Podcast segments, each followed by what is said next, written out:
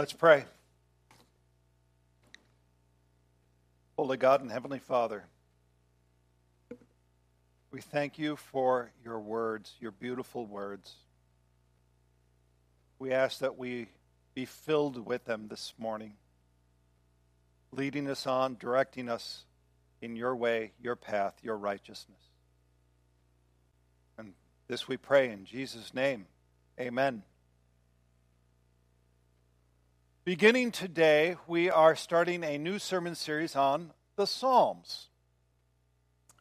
Now, we use Psalms all the time. As a matter of fact, most of our call to worship are from the Psalms.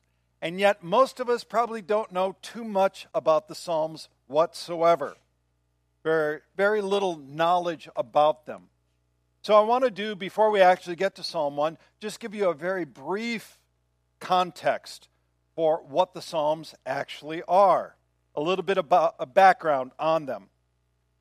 So, in Hebrew, the book of Psalms is actually called the book of praises. When you translate, when it got translated into the Greek, it became psalm. And why is the P silent? I don't know, but it is. And when it got translated into Latin, it became psalter. So if you ever heard the book of Psalter, that's the book of Psalms. Three different ways of saying the same thing. Now, the, song, the Psalms were songs. As a matter of fact, the Greek one, the, the Greek says, translation, a literal translation, means a song sung to the accompaniment of stringed instruments. Well, we don't have the music anymore for them, do we? But we do have the words. And so the words are also scripture for us, inspired by God. They were written by a number of different people, King David being the one mentioned the most, but there's also Solomon, there's Moses, and there's uh, the sons of Korah, and a couple of others that you wouldn't even know who they were. But they were collected over a couple of centuries into what we call the book of uh, book of praises or the Psalms. It's actually, if you want to know, it's divided into five different books, which kind of reflect the first five books that Moses wrote, which is the first five books of the Bible. Okay, so there's history. For those who are history buffs, that's probably pretty interesting. For those who aren't, you're kind of like, okay, let's move on here. So let's move on because they were never meant for just history. The Psalms aren't just about history, not at all.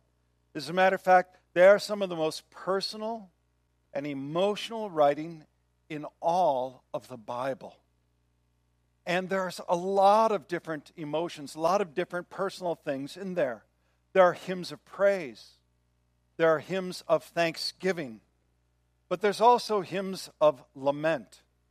When people are so downcast they're in darkness and despair.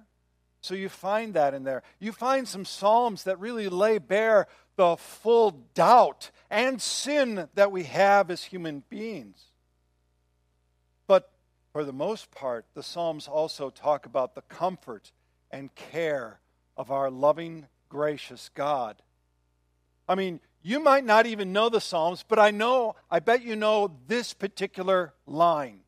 Even though I walk through the valley of shadow of death, I will fear no evil. You know that one. It's from which psalm? 23rd, or also known as uh, the Lord is my shepherd, right? So you even know that. That's part of us. But the Psalms can also be what's called messianic. By messianic, I mean they point to Jesus. Jesus even said this himself in Luke chapter 24.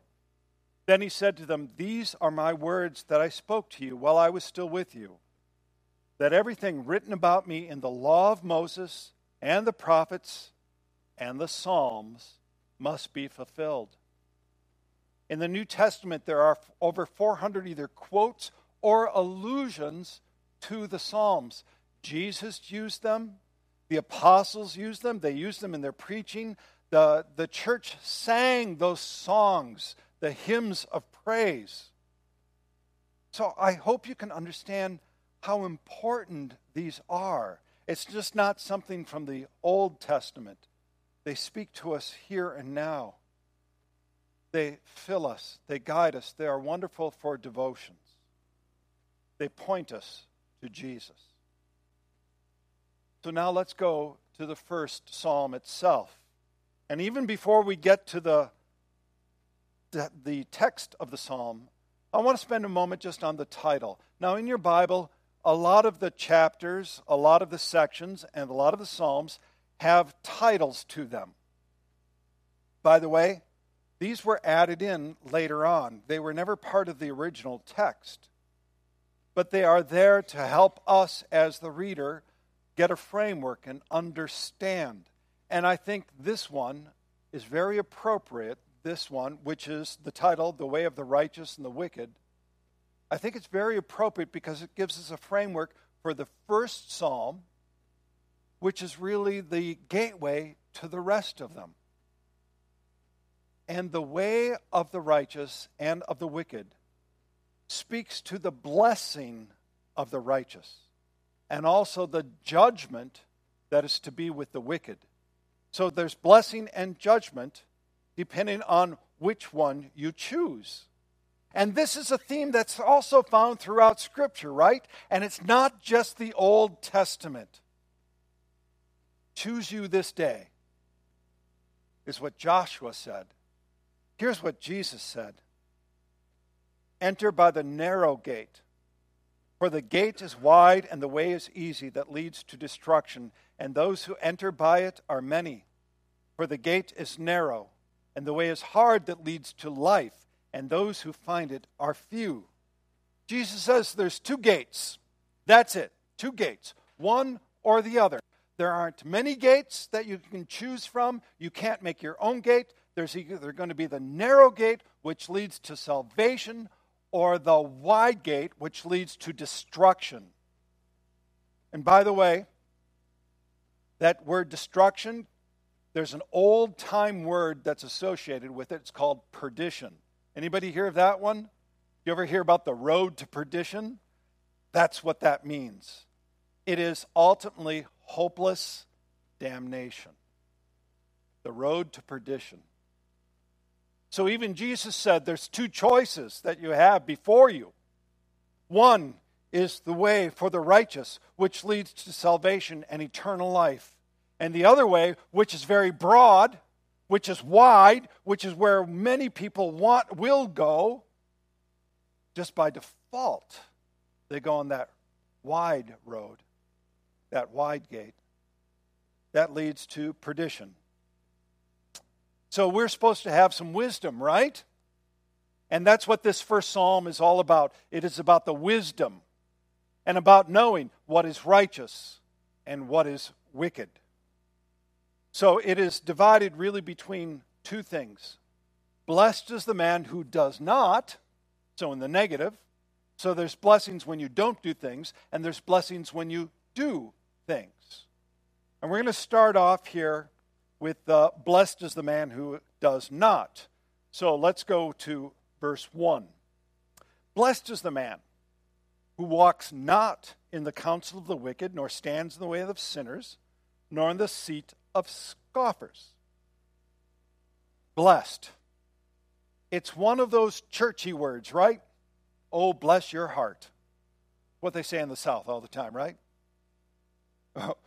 when somebody makes a really bad mistake. Yeah, they're really clumsy. Bless his heart. Right? But blessing, what does blessing actually mean? We covered this this past spring if you were here when we did the ministry of Jesus, because we actually covered some of the Beatitudes. Blessed, this is from Matthew chapter 5. Blessed are the poor in spirit, for theirs is the kingdom of heaven. Blessed are those who mourn, for they shall be comforted. Blessed are the meek, for they shall inherit the earth. By the way, blessed are the meek. That goes back to one of the Psalms, by the way. So Jesus is even quoting the song, Blessed are the meek. But what does blessed mean? We really don't think about it too much.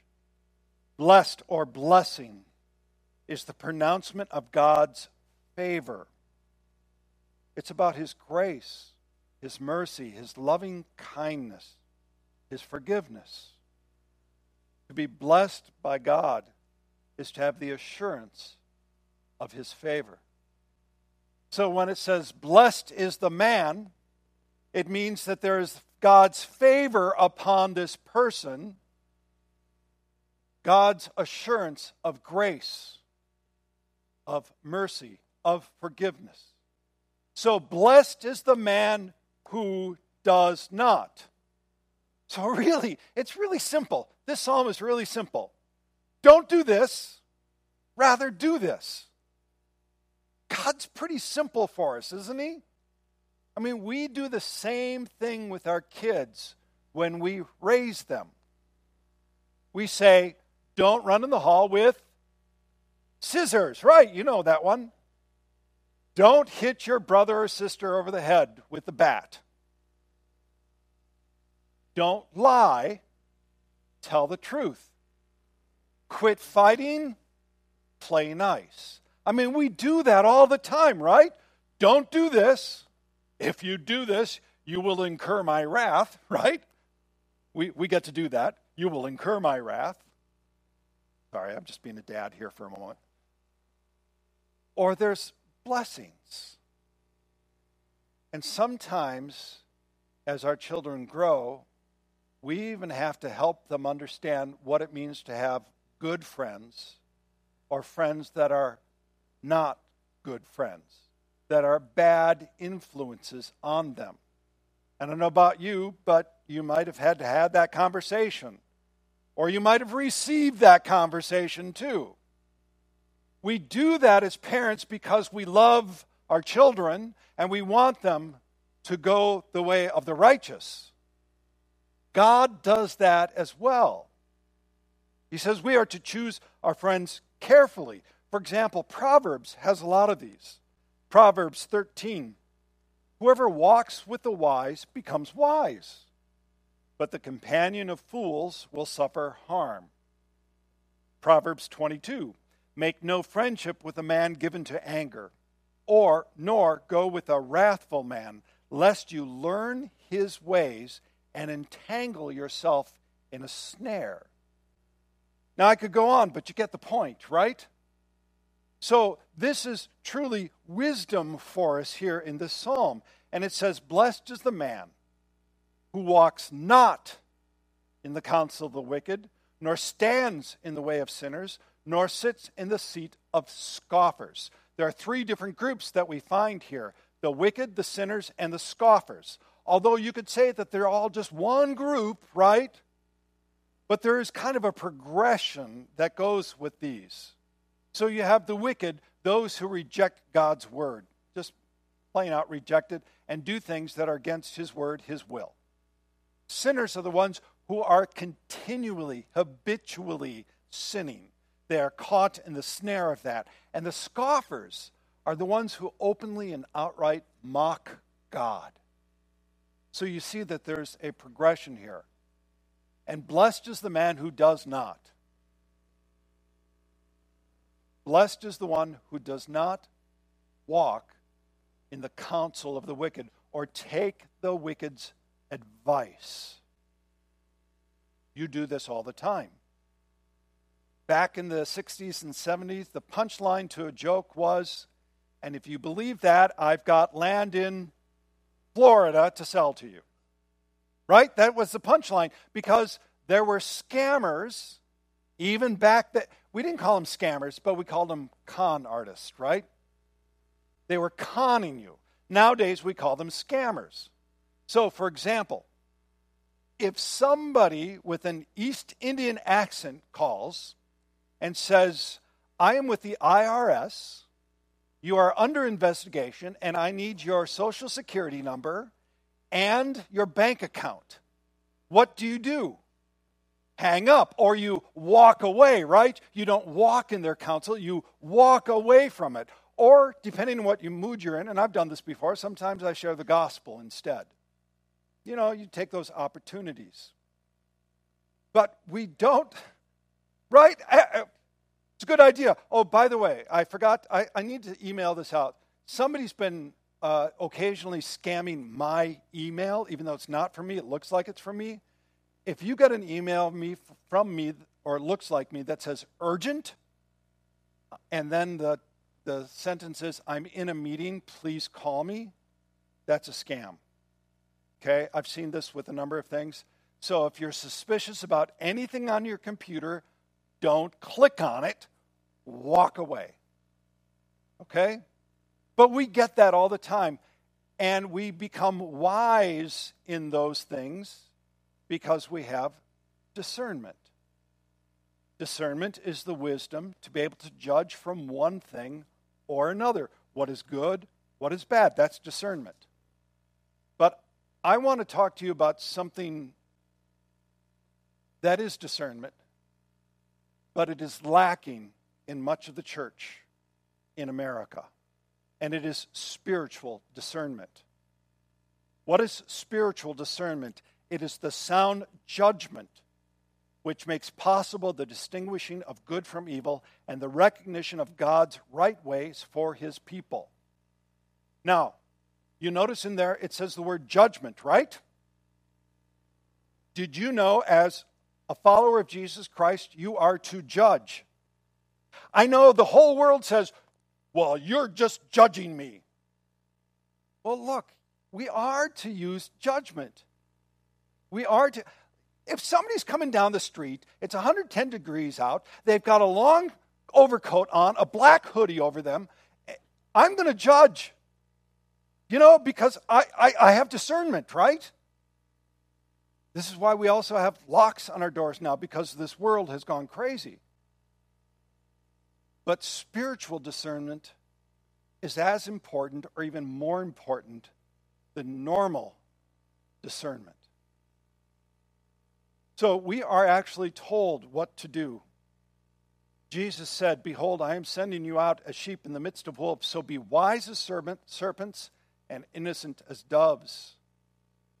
Gospel of John, do not judge by appearances, but judge with right judgment. So, not hypocritical judgment, but right or sound judgment. First John, beloved, do not believe every spirit, but test the spirits to see whether they are from God, for many false prophets have gone out into the world. We all have to exercise spiritual discernment because there are a lot of people out there who are teaching and preaching false things. and you have to be warned about taking their counsel. So, for example, if somebody says, you know, God is love, so it really doesn't matter what you do as long as you love people. Should you take their counsel? No. That God is love, but He does care what you do with your life. Hence Psalm 1 even right? Or what about a person who says, uh, it doesn't matter who you pray to as long as you pray to some higher being? Would you take their advice or would you walk away from that counsel? Or there are a lot of pastors, so called pastors, who say, God just wants you to be happy and wealthy. Hmm, walk away. You have to have discernment. And how, what, what's the only way you can have discernment to know what is real and what is counterfeit? It is by knowing His Word. It's by knowing who Jesus is, because Jesus said, My sheep know my voice. And how do we know His voice? Through His Word. So blessed is the man who does not do that. And we're actually going to talk about this progression for just a minute. There's a downward progression of walking with the wicked, standing with sinners, and then sitting with the scoffers. So when you are walking with the wicked, it might start off innocently. You know, you're just with some people, and they're saying, you know, it really doesn't matter if you go to church, does it? I mean, you can be a Christian without going to church, can't you? And the answer is yes, but we are also commanded to gather together. And there's something about gathering together that you cannot find any other way. But a lot of people say, oh, come on, let's just go golfing. Let's go fishing. Or, I guess it's football season, right? There's probably some football games going on right now. So you, you kind of start with them, and then you start to really associate more closely with them. And you start to think, well, you know, it really doesn't matter if I pray. They, my, that my neighbor who I hang out with, they seem to be doing just fine and dandy. They got all the money. They got all the things that they want in their world. I mean, why do I have to? I, and aren't Christians just narrow minded? Can you see this downward progression? And ultimately, then there are people say, why would you believe in Jesus? That's just a myth. His word, that's just made up by man. This happens. This happens more than you know. There was a, a few years ago, there was a pastor who said, you know what, I'm going to try atheism for a year. Which, like, really? I'm just going to check out atheism for a year. And what do you think the result was? He's an atheist, right? That downward progression. Now, God also gives us a warning, right? He says, There's judgment that comes upon people who choose this path, who do these things. There's not blessing, there's a warning, there's a judgment. It says, The wicked are not so, but are like chaff that the wind drives away. Therefore, the wicked will not stand in the judgment, nor sinners in the congregation of the righteous, for the Lord knows the way of the righteous, but the way of the wicked will perish. So there's this word chaff. Chaff is actually the husk that goes around the seed, whether that's wheat or corn or anything else. It's something that needs to be separated from the thing that is good. And what's sobering is this judgment, this warning says that even in a congregation, there are chaff along with the good seed. And there's going to be a separation. So just by saying, I go to church, well, you might fool other people, but you're not fooling God because God says that He will separate them. John the Baptist said this of Jesus His winnowing fork is in his hand, and he will clear his threshing floor and gather his wheat in the barn, but the chaff he will burn with unquenchable fire. I feel, you know, it's like telling your kids, look, if you do this, bad stuff's going to happen. You want the you, you want the, the, that part of Psalm summed up in that way? If you follow this, there's not blessing, bad stuff will happen. Oh, I can just hear my seminary teachers going, Oh, you're kidding. You're just saying it that way? But yeah, that's the wisdom of this psalm.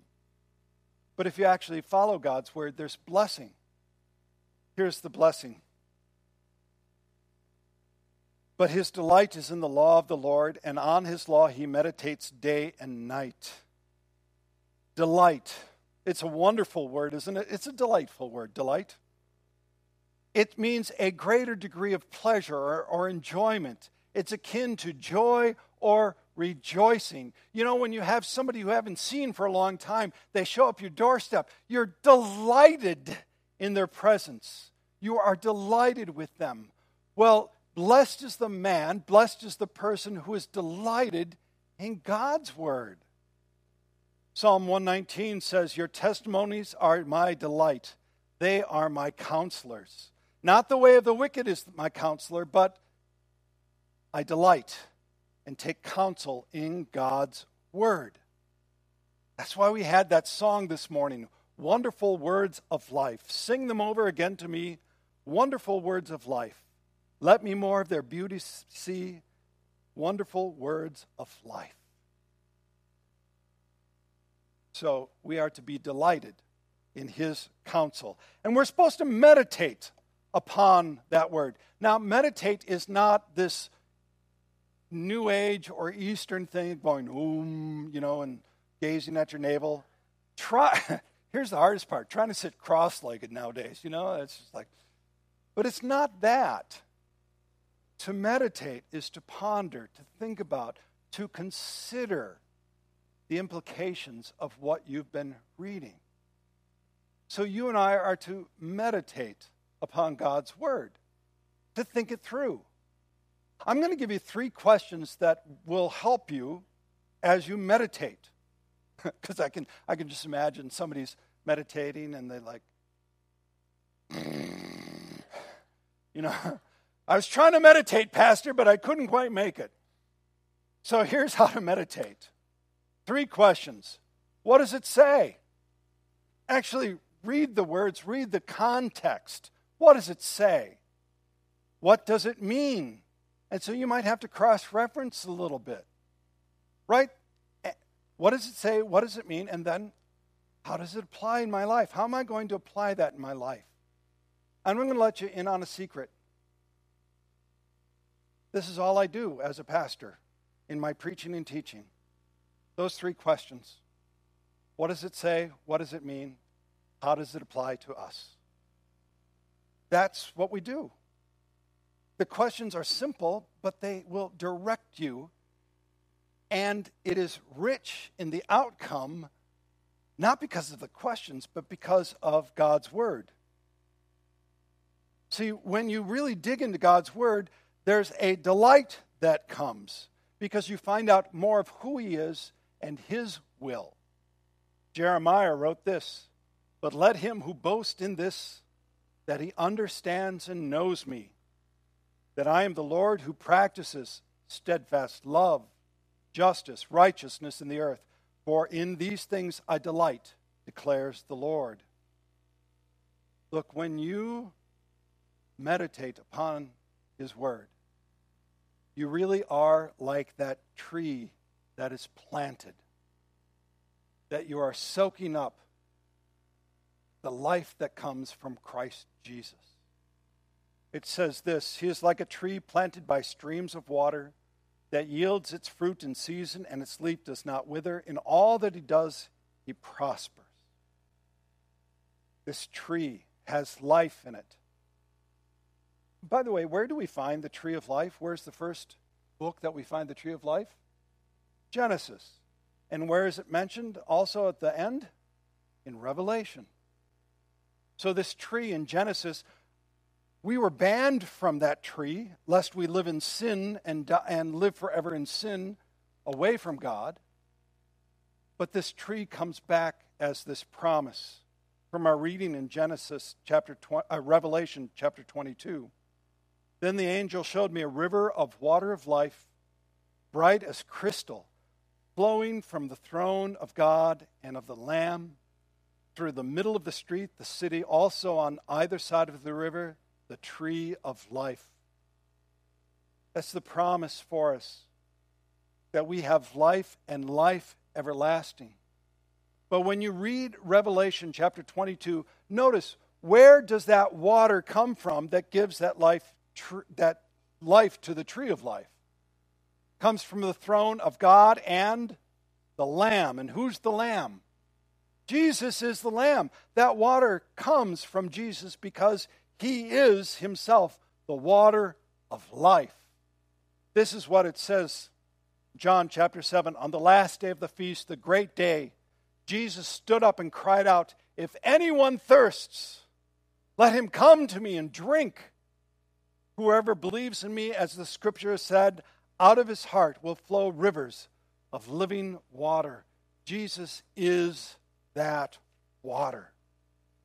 And when you are planted in His Word, when you are abiding in Jesus and the life that comes from Him, there's a bounty of fruit in your life. There's God's grace, His mercy, His love, His forgiveness. And this fills your life. And the more you are planted in Him his Word, the more delight you have in your life and the more blessing you have in your life. And that blessing just fills your cup to overflowing. Going back to Psalm 23 My cup overflows because you are planted, you are growing deep in Him. This is the way of the righteous. This is the blessing that is before you this very day. So, for us this week, I've got a simple one for you. Make friends with brothers and sisters in Christ. I know a lot of us go out to brunch, or some of us go out to brunch afterwards. Get together, have that, I know, that churchy word, that fellowship, but strengthen those relationships. Just get to know each other ever more. That will be a blessing because now you're walking with somebody else who is in Christ. Spend time reading and meditating on the Psalms. Use those three questions that I gave you. And then finally, grow stronger, deeper roots of faith by abiding in Jesus and His Word. This is the wisdom of the first psalm. Praise be to God. Amen.